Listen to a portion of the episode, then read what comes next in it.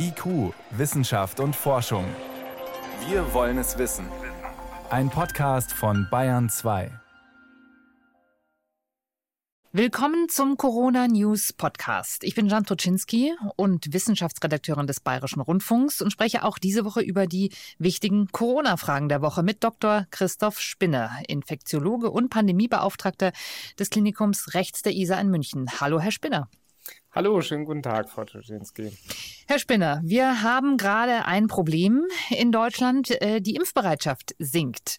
Es wird aller Orten beschrieben, dass Impftermine nicht eingehalten werden, dass Menschen ihre zweite Impfung nicht wahrnehmen. Es ist sogar eine Debatte darüber entbrannt, ob man die Menschen bestrafen muss, wenn sie Impftermine einfach nicht wahrnehmen. Geldbußen etc. wurden dafür sogenannte Impfschwänzer ins Gespräch gebracht. Wie geht es Ihnen damit? Ähm, glauben Sie, da muss man zu härteren Maßnahmen greifen?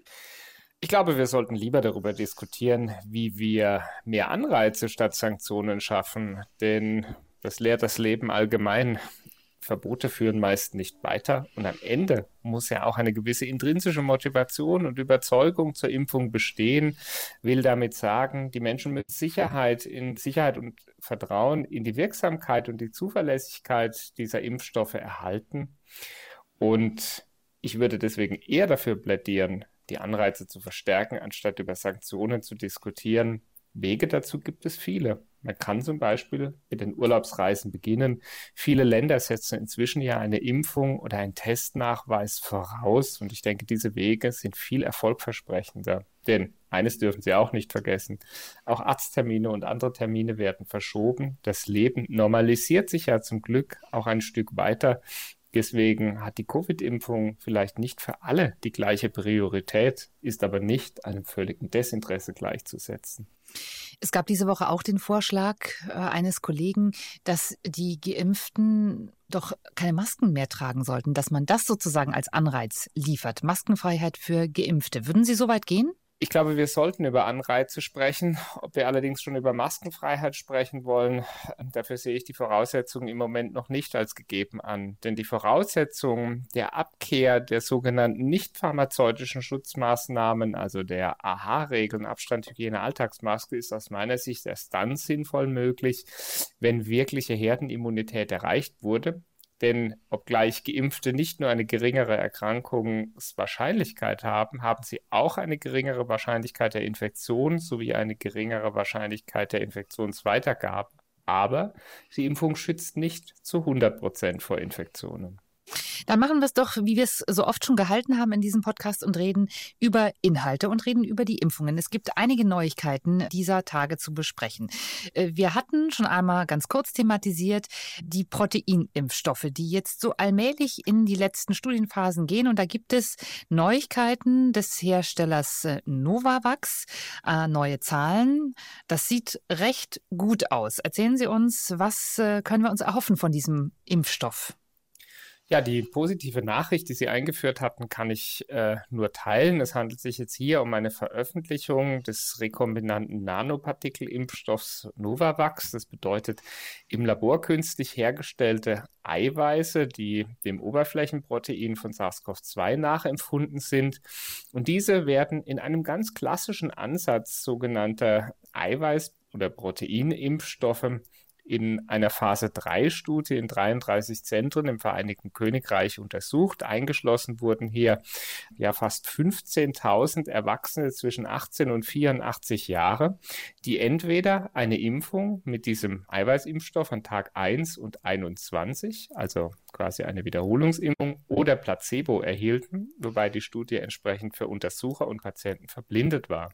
Und von diesen aktiv eingeschlossenen etwa 14.000 Menschen, die auch tatsächlich ein Studienpräparat erhalten haben, waren immerhin 30 Prozent über 65 Jahre und etwa die Hälfte hatte relevante Begleiterkrankungen. Insgesamt zeigte sich eine sehr gute Vakzineffektivität in Bezug auf Schutz vor schwerem Covid-19, denn in der Verum-Gruppe, also der Gruppe, die den Impfstoff erhalten hatte, erkrankte kein Teilnehmer oder Teilnehmerin an einem schweren Verlauf, während in der Studiengruppe fünf Teilnehmer Impferinnen entsprechend an einem schweren Verlauf äh, erkranken.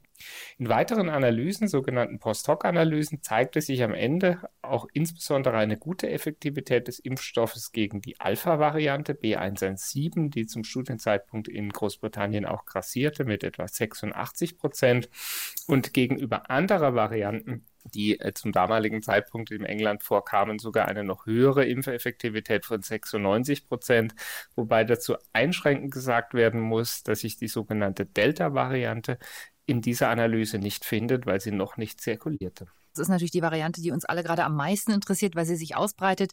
Dazu können wir also im vorliegenden Fall eben jetzt noch nichts sagen. Es gibt einen anderen Proteinimpfstoff des französischen Herstellers Sanofi. Auch der geht jetzt in eine klinische Phase 3, soll zum Jahresende zugelassen werden. Was denken Sie, Herr Spinner, werden diese Proteinimpfstoffe die idealen Auffrischungs-Boosterimpfungen werden? Ich glaube, das ist heute noch schwer vorherzusagen, denn wir verstehen tatsächlich noch nicht so genau, wodurch sich die Immunität gegenüber Covid-19 wirklich auszeichnet. Unser Immunsystem kennt dazu mehrere Wege. Ein ganz wichtiger Weg ist die sogenannte humorale, also die antikörpervermittelte Immunantwort die in Form dieser sogenannten neutralisierenden Antikörper auch gemessen werden kann. Sehr viel schwieriger zu messen ist aber die sogenannte zelluläre Immunität, also die nicht antikörpervermittelte Erkennung von Fremdkörpern, ähm, bei der übrigens auch gewisse Gedächtnisfunktionen eine ganz wichtige Rolle spielen. Und das bedeutet auch, wir haben heute noch keinen guten Parameter, zum Beispiel, den wir im Blut messen können, um herauszufinden, ob jemand noch gut und wirksam gegen Covid-19 geschützt ist und gegebenenfalls wie lange die Immunantwort anhält. Das macht es im Umkehrschluss aber auch schwierig, heute schon Empfehlungen für Booster, also Auffrischungsimpfungen zu geben, insbesondere auch über die Kombination der verschiedenen Impfstofftypen. Einer der Hauptvorteile der Proteinimpfstoffe liegt aber definitiv darin, dass sie technisch relativ einfach und sehr kostengünstig herzustellen sind. Das heißt, auch in großer Menge hergestellt werden können. Ich bewerte es auch als sehr positiv, dass die Proteinimpfstoffe eine doch so verhältnismäßig hohe Effektivität, wie jetzt hier in der gerade diskutierten Novavax-Studie, mit sich bringen. Deswegen denke ich, sind sie ein wichtiger Baustein, auch in Zukunft. Lassen Sie uns über den Vektorvirenimpfstoff von Johnson Johnson sprechen, den Sie ja gut kennen, weil Sie den auch in Studien begleitet haben, untersucht haben. Auch da gibt es neue Daten vom Hersteller, der ja zumindest auf eine gute Wirksamkeit auch bei Delta hoffen lässt. Ja, absolut. Es handelt sich dabei um zwei sogenannte Preprint-Arbeiten, also noch nicht von anderen WissenschaftlerInnen begutachtete Arbeiten. Es wurde dort einmal im Labor gezeigt, dass die nach äh, einer Johnson Johnson-Impfung entstehenden neutralisierenden Antikörper auch sehr gut gegen die Virusvariante Delta wirksam sind, sprich eine sehr gute Neutralisationseffektivität aufweisen Übrigens sogar besser als gegenüber der Beta-Variante, also der auch als südafrikanischen Variante bekannten Virusvariante, die in den Zulassungsstudien bereits vorkamen. Die andere Arbeit, beides sehr kleine Arbeiten, zeigte hier, an 20 ProbandInnen aus frühen Phase 1-2 Studienteilen des Zulassungsprogrammes, dass sowohl die zelluläre, also nicht antikörpervermittelte und die antikörpervermittelte humorale Aktivität nach einer einzigen Impfung mit dem Johnson Johnson Impfstoff auch noch nach über acht Monaten besteht. Insgesamt sind es hoffnungsvolle Nachrichten, die sich äh, sehr stark mit der vorhandenen Erkenntnis decken, dass Menschen, die eine Erkrankung hatten oder geimpft wurden, auch monatelang danach noch Immunität aufweisen und nicht erneut erkranken. Eines der Probleme bleibt aber, was wir schon diskutiert hatten, Laborparameter entsprechen am Ende nicht dem klinischen Schutz vor Covid-19 und deshalb ist es auch aus meiner Sicht so wichtig, dass die klinischen Studien zu den Impfstoffen unbedingt über längere Zeit fortgeführt werden. Das heißt aber, Sie teilen die Skepsis beispielsweise des SPD-Gesundheitsexperten Karl Lauterbach nicht, der schon öffentlich gesagt hat, er fürchtet, dass das Vakzin von Johnson Johnson nicht ausreichend gegen Delta schützt. Also ich glaube, es kommt an dieser Stelle vor allem darauf an, dass wir dazu klinische Daten erhalten. Es gibt jetzt aus dem Labor die eben beiden diskutierten Arbeiten, die zumindest ernstzunehmende Hinweise dafür liefern, dass auch eine einmalige Impfung mit Johnson Johnson äh, gut vor der Delta-Variante schützt. Man muss hier übrigens immer unterscheiden, von welcher Art des Schutzes sprechen wir. Schwerem Verlauf also Prävention des schweren Verlaufs für den einzelnen Geimpften. Und äh, da ist sehr wahrscheinlich, dass der Schutz vergleichbar hoch ist. Oder eben die zweite Frage, Schutz vor Infektion. Da wissen wir, dass die einmalige Impfung etwas schlechter schützt als die zweimalige Impfung mit den sogenannten mRNA-Impfstoffen. Auf der anderen Seite sind all die Impfstoffzulassungsstudien in völlig unterschiedlichen Zeiten und Populationen gemacht. Das heißt, man kann sie nicht ohne weiteres miteinander vergleichen. Und deshalb kann ich wiederholen, was ich eben sagte. Es wird darauf ankommen, dass die noch laufenden Impfstoffstudien, wie übrigens auch die zweimalige Impfung mit Johnson Johnson Impfstoff, die wir bei uns hier durchführen, unbedingt fortgeführt werden müssen, um diese Fragen aus Studien zu klären. Aber leider war es wie so oft in der Pandemie natürlich eines der Probleme, dass wir uns eine sehr zeitnahe Klärung wünschen. Auf der anderen Seite seriöse und gut gemachte wissenschaftliche Untersuchungen, aber auch Zeit und ja sehr komplexe Regeln erfordert. Ein großes Thema dieser Tage sind Kombi-Impfungen, Kreuzimpfungen, also das sogenannte heterologe Impfschema. Da hat die Ständige Impfkommission, die STIKO, letzte Woche auch eine Empfehlung abgegeben, dass also nach der Erstimpfung mit einem Vektorimpfstoff von AstraZeneca schon nach vier Wochen eine mRNA-Impfung, eine zweite Dosis mit einem mRNA-Impfstoff gegeben werden kann. Das interessiert sehr viele Menschen und uns hat eine Höreranfrage erreicht, die ich an Sie einmal weitergeben wollte, die mich auch persönlich interessiert passiert. Eine Frau, die sagt, sie hat zweimal AstraZeneca bekommen. Wir wissen inzwischen aus Zahlen, dass der Schutz doch durchaus geringer ist gegen eine Corona-Infektion mit der Delta-Variante. Und die Frage ist nun, auch wenn man schon doppelt die AstraZeneca-Impfung bekommen hat, macht es dann aus Ihrer Sicht Sinn, sich ja vielleicht schon in naher Zukunft eine Auffrischungsimpfung mit einem mRNA-Impfstoff geben zu lassen? Alles Fragen, auf die es heute noch keine definitive Antwort gibt. Ich glaube, und das ist mir wichtig an dieser Stelle nochmal zu betonen, es gibt einen Unterschied vor Schutz vor jeglicher SARS-CoV-2-Infektion und vor Schutz vor schwerem Covid-19. Und der einzelne Mensch profitiert im Wesentlichen vor dem Schutz schwerer Verläufe. Das heißt, können wir das vielleicht für die AstraZeneca-Doppelimpfung nochmal benennen? Das sind äh, vor der Infektion etwas über 60 Prozent Schutz und vor schweren Verläufen, aber sind wir bei immer noch über 90 Prozent Schutz, oder? Nach allem, was wir heute wissen, tatsächlich gibt es noch keine seriösen Zahlen aus wissenschaftlichen Untersuchungen zur Schutzwirkung vor der sogenannten Delta-Variante, übrigens aller Impfstoffe noch nicht. Deshalb kann ich darauf keine abschließende Antwort geben, aber alle Zahlen deuten darauf hin, dass alle zugelassenen Vakzine in der Europäischen Union vor schweren Verläufen weiterhin zuverlässig schützen. Wir müssen dies aber sehr, sehr aufmerksam beobachten. Es stimmt aber insgesamt schon, dass die Infektionswahrscheinlichkeit nach Doppelimpfung mit AstraZeneca ja etwas höher sein dürfte als nach der doppelten mRNA-Impfung mit BioNTech-Pfizer-Impfstoffen oder anderen mRNA-Impfstoffen. Auf der anderen Seite sind wir nach wie vor in einer Situation nur begrenzt zur Verfügung stehender Impfstoffe. Das heißt, es kommt vor allem darauf an, dass alle Menschen Zugang zur Grundimmunisierung haben, während weitere Studien durchgeführt werden, um herauszufinden, was die ideale Strategie für Auffrischungsimpfungen ist. Nach meiner Sicht ist die Evidenzlage, also die wissenschaftliche Erkenntnis, derzeit nicht ausreichend, um regelhaft Boosterimpfungen zu empfehlen. Hm. Wie sehr, Herr Spinner, besorgen Sie denn die Meldungen aus Israel? Äh, das haben wir heute gehört, wonach die BioNTech-Doppelimpfung auch nur mehr zu gut 60 Prozent wirksam ist gegen eine Infektion mit der Delta-Variante. Sie sagten es eben schon, es geht um die Schutzwirkung der Infektion. Und es ist natürlich anzunehmen, dass sich SARS-CoV-2 durch Veränderungen versucht, auch der Immunantwort zu entziehen. Bedeutet im Umkehrschluss, dass der Infektionsschutz aller Impfstoffe im Verlauf reduziert sein wird. Darüber diskutierte man schon vor Monaten und hatte bereits besprochen, wie die zugelassenen Impfstoffe eventuell angepasst werden können. Auch alleine deshalb und vielleicht weniger wegen des Immungedächtnisses wird es vermutlich notwendig werden, Impfstoffe aufzufrischen. Ein Problem verstärkt sich dadurch allerdings. Je schlechter die Impfstoffe wirken, desto mehr Menschen müssen zum Erreichen der Herdenimmunität geimpft werden.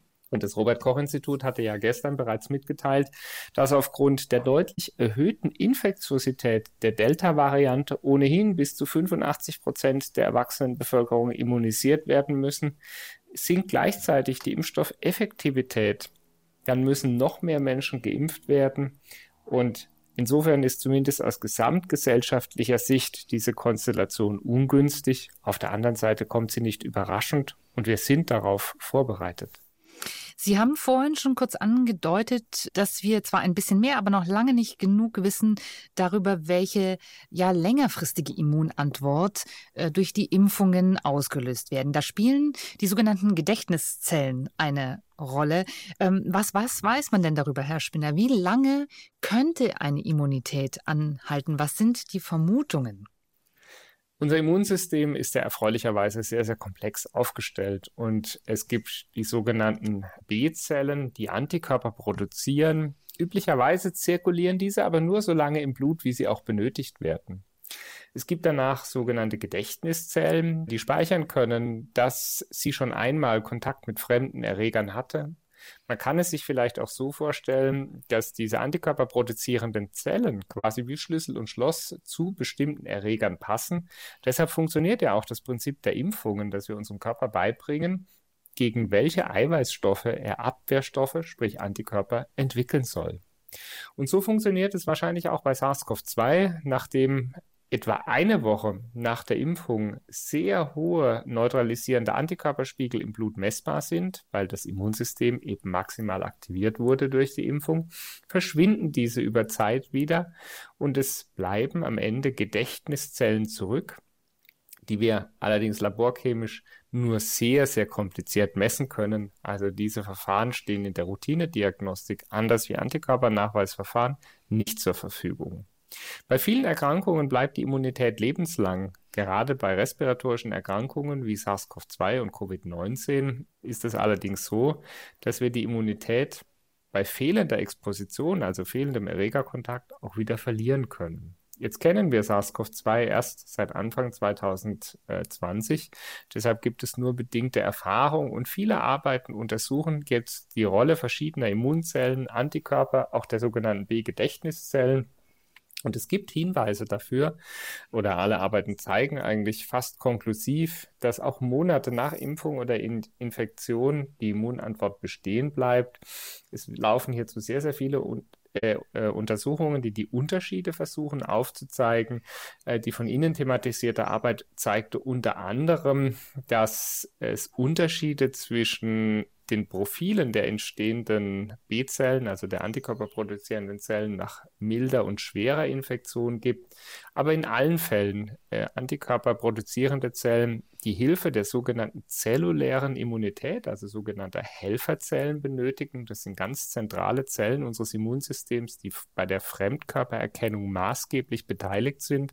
Und man kann es vereinfacht vielleicht so ausdrücken, dann Alarm schlagen und die antikörperproduzierenden Zellen aktivieren also vielleicht verdeutlicht auch diese Arbeit schon, wie komplex unser Immunsystem ist und wie schwierig auch Impferfolg und Dauer des Impferfolgs dann wirklich messbar sind.